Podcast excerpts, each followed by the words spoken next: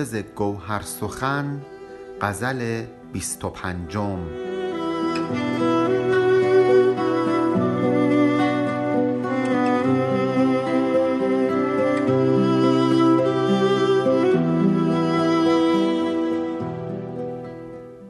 مطلب طاعت و پیمان و صلاح از من مست. که به پیمانه کشی شهره شدم روز الست. مطلب طاعت و پیمان و صلاح از من مست که به پیمان شکنی شهره ام از روز الست. من همان دم که وضو ساختم از چشمه عشق چار تکبیر زدم یک سره بر هر چه که هست. می بده تا دهمت آگهی از سر قضا که به روی که شدم عاشق و از بوی که مست کمر کوه کم است از کمر مور اینجا. ناامید از در رحمت مشو ای باد پرست. به جز آن نرگس مستانه که چشمش مرساد زیر این طارم فیروزه کسی خوش ننشست. جان فدای دهنش باد که در باغ نظر چمن آرای جهان خوشتر از این غنچه نبست. حافظ از دولت عشق تو سلیمانی شد. یعنی از وصل تواش نیست به جز باد به دست.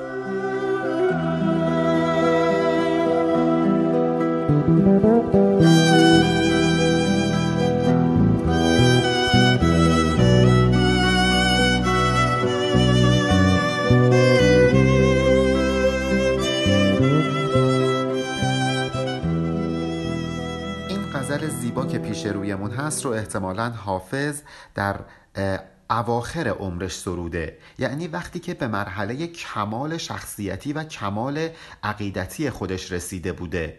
یک غزل بسیار منسجم یک کلام بسیار فاخر و با معنی که ما در جای جای دیوان حافظ باهاش مواجه میشیم و اون هم اعتقاد به قضا و قدر الهی است. حافظ در این غزل میگه اگه می‌بینید من پیمانه کشم اگه می‌بینید من ظاهرم با ظاهر شما شریعت مداران متفاوته به خاطر اینه که از روز الست تقدیر من این گونه نوشته شده و نباید به من خورده بگیرید. اصلا نباید فکر کنید که در حساب و کتاب خداوند هر کسی که ظاهر شریعت رو مثل شما حفظ می‌کنه جای والایی داره. تو حساب کتاب خدا دو دو تا چهار تا نمیشه. گاهی اوقات دو دو تا میشه سه تا گاهی اوقات میشه پنج تا. گاهی اوقات شما یه کاری انجام میدی ده برابرش خداوند بهت پاداش میده. گاهی اوقات یه کاری رو انجام میدی که انتظار داری خدا خیلی بهت پاداش بده. ولی می‌بینی در واقع چیزی نصیبت نشده. و حافظ در انتهای این غزل هم در دو بیتی که کمتر در ادبیات فارسی ما انقدر زیبا میابیم معشوق ظاهری خودش رو توصیف کرده. مطلب طاعت و پیمان و صلاح از من مست که به پیمان کشی شهره شدم روز الست. این بیت رو اینطور هم آوردند. مطلب طاعت و پیمان و صلاح از من مست که به پیمان شکنی شهره ام از روز الست. به هر حال فرقی نمی‌کنه مضمون هر دو یکیست. حافظ میگه در روز الست که خداوند به مردم گفت آیا من پروردگار شما هستم یا نه؟ و همه گفتند بله من از همون روز پیمان شکن بودم. همون روز که همه گفتند بله من گفتم نه. از همون روز الست به پیمان شکنی من شهره شدم. اگه در روز الست به من گفتن که نباید باده بنوشی من از همون روز الست باده نوشیدم و به پیمان کشی شهره شدم. می‌بینید که حافظ داره میگه تقصیر تقدیر منه که از روز الست من این گونه پیمان شکن شدم. و الان اگه می‌بینید با شما فرق می‌کنم شما اینقدر معطوف به ظاهر شریعت هستید ولی من این ظاهر شریعت رو بهش نمیگم به خاطر اینه که از روز الست من به این ظاهر پرستی نگفتم. حافظ عاشقانه خدا رو میپرسته نه فقیهانه. به همین خاطره که میگه از منی که همیشه مست هستم نخواه که مراسم بندگی و وفاداری به عهد و پیمان الهی و نمی‌دونم صلاح و نیکوکاری و پرهیزکاری رو عین شماها رعایت بکنم. من از روز الست مشهور هستم به بادنوشی من هماندم که وضو ساختم از چشمه عشق چار تکبیر زدم یک سره بر هر چه که هست. چهار تکبیر در واقع نماز میت بر وفق اهل سنت هست و شیعیان در نماز میت پنج تکبیر دارن. ولی اینکه حالا اینجا حافظ گفته چهار تکبیر چرا نگفته پنج تکبیر رو شما نذارید به حساب اینکه مثلا داشته تاکید می‌کرده روی سنی بودن خودش یا شیعه نبودن خودش.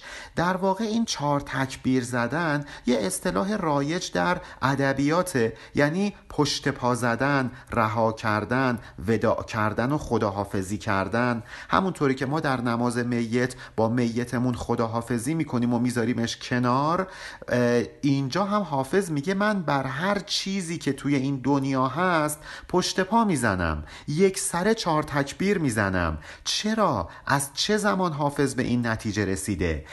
از همون لحظه ای که با آب چشمه عشق وضو گرفته. همون جایی که حافظ میگه دوش دیدم که ملائک در میخانه زدند گل آدم بسرشتند و به پیمانه زدند. همین حرفو داره می‌زنه. توی اون بیت هم میگه که من از روز اول گلم رو توی میخانه عشق سرشتند. به جای اینکه آب توی خاک بریزن و برای من گل درست بکنن شراب عشق ریختن توی خاک و باهاش گل من رو درست کردن. و اینجا هم حافظ میگه من از وقتی که تصمیم گرفتم با عشق خدا رو بپرستم از همون روز اول هر چیزی که توی این دنیا بود رو بهش پشت پا زدم. به زواهر پشت پا زدم و خودم رو معطوف به معانی کردم. می بده تا دهمت آگهی از سر قضا که به روی که شدم عاشق و از بوی کم است. حالا از, از حافظ می‌پرسند میگن اون چشمه عشقی که تو باهاش وضو گرفتی عشق کی بود؟ حافظ میگه من همینجوری نمی‌تونم جواب این سوالتون رو بدم. اگه می‌خواید بهتون بگم که به روی که عاشق شدم عاشق چهره چه کسی شدم از بوی چه کسی اینطور مست شدم باید به هم می بدید تا اینکه این عقل ظاهری و عقل انسانی و مجازی رو از دست بدم. عقل معنویم زنده بشه و بهتون از سر قضا و قدر الهی آگهی بدم. اونجا هم که حافظ میگه که گفتیز سر عهد ازل یک سخن بگو آنگه بگویمت که دو پیمانه سرکشم یا دو پیمانه درکشم. دقیقا داره همین معنا رو بیان می‌کنه و میگه اگر ما عقلمون توی این دنیا گیر کرده باشه سر قضا رو نمی‌فهمیم. عهد ازل رو نمی‌فهمیم. باید با شراب عشق ذهنمون رو از این دنیای مجازی خلاص بکنیم تا اینکه اون سر عهد ازل و اون سر قضا رو متوجه بشیم. کمر کوه کم است از کمر مور اینجا. ناامید از در رحمت مشو ای باد پرست. خیلی ها اینجا در واقع کلمه اینجا رو عشق معنی کردن میگن زیر بار این عشق که اینقدر سنگینه کمر کوه هم میشکنه. به خاطر اینکه از کمر مور هم ضعیفتره. ولی در واقع معنی این بیت این نیست. حافظ اینجا داره میگه که توی حساب و کتاب خدا کمر کوه و کمر مور معنیش با این چیزی که تو این دنیا هست فرق می‌کنه. ما توی این دنیا میگیم مورچه خیلی ضعیفه کوه خیلی قوی ولی لزوما پیش خدا اینطوری نیست. لزوما پیش خدا اینطوری نیست که هر کسی زواهر دین رو رعایت کرده باشه جایگاه بالاتری در نزد خدا داشته باشه. در واقع پیش خدا یک نفر که خیلی هم در واقع به زواهر پایبند نبوده شاید به خاطر یک و فقط یک کار بخشیده بشه. ولی کسی که دهها سال زواهر شریعت رو رعایت کرده شاید به خاطر یک و فقط یک کار ارزش همه کاراشو از بین ببره. حافظ اینجا میگه پیش خدا کمر کوه و کمر مور معناش با اون چیزی که پیش شما مسجله فرق می‌کنه. ما میگیم مگه میشه خدا با این عظمتش که این کهکشان ها و سیاره ها رو خلق کرده کره زمین ما مثل یه نخود توی یه زمین فوتبال میمونه توی این کهکشان ها اون وقت خدا میاد روی کره زمین به من کوچولو توجه بکنه؟ جواب این سوال اینه که برای من و شما این کهکشان ها خیلی بزرگه. برای خدا اصلا یه متر و یک کیلومتر و یک میلیارد کیلومتر فرقی نمی‌کنه. خدا منزه از این فیزیک از این فواصل فیزیکی از این معانی که در ذهن ما نقش بسته. خدا سبحان از اینها. و حافظ هم اینجا داره همینو میگه. میگه از رحمت خدا ناامید نشو ای باد پرست. ای کسی که شراب عشق نوشیدی. اصلا ای گناهکار از رحمت خدا ناامید نشو. پیش خدا کمر کوه و کمر مور معنیش با این چیزی که توی این دنیا هست فرق می‌کنه. تویی که خیلی گناهکار هم هستی نگو من گناهام خیلی زیاده خدا منو نمیبخشه. با کریمان کارها دشوار نیست. این همون بیته که خدمتتون گفتم توی حساب و کتاب خدا. دو دو تا گاهی اوقات میشه پنج تا گاهی اوقات میشه دو تا.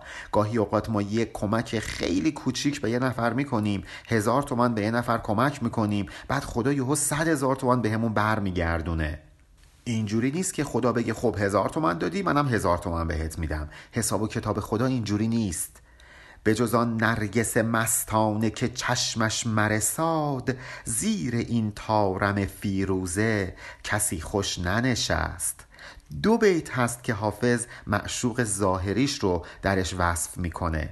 در این بیت حافظ میگه چشمی که به این زیبایی زیر اون ابرو نشسته فقط لیاقت زیر اون ابروی زیبا نشستن رو داره. این نرگس مستانه این چشم مست که الهی چشمش مرساد که الهی کسی چشمش نکنه الهی کسی چشم زخم به اون نزنه الهی کسی چشمش نزنه. این نرگس مستانه تنها زیر این تارم فیروزه یعنی زیر این ابرو انقدر زیبا به نظر می‌رسه. زیر این ابرو هیچ چشم دیگه ای به این زیبایی به نظر نخواهد رسید.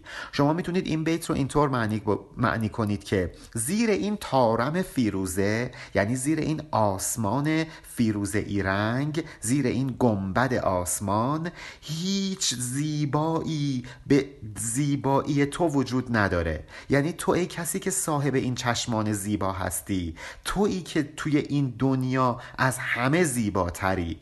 این رو هم خدمتتون بگم که نرگس همون نارسیس هست که خودش رو در آب دید و عاشق خودش شد. ما هممون فکر می‌کردیم که نرگس در واقع زنه در واقع نارسیس مرد بوده.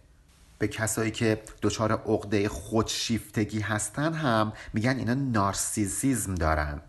خیلی زیبا حافظ توی این بیت. هم از نرگس استفاده کرده هم از چشم.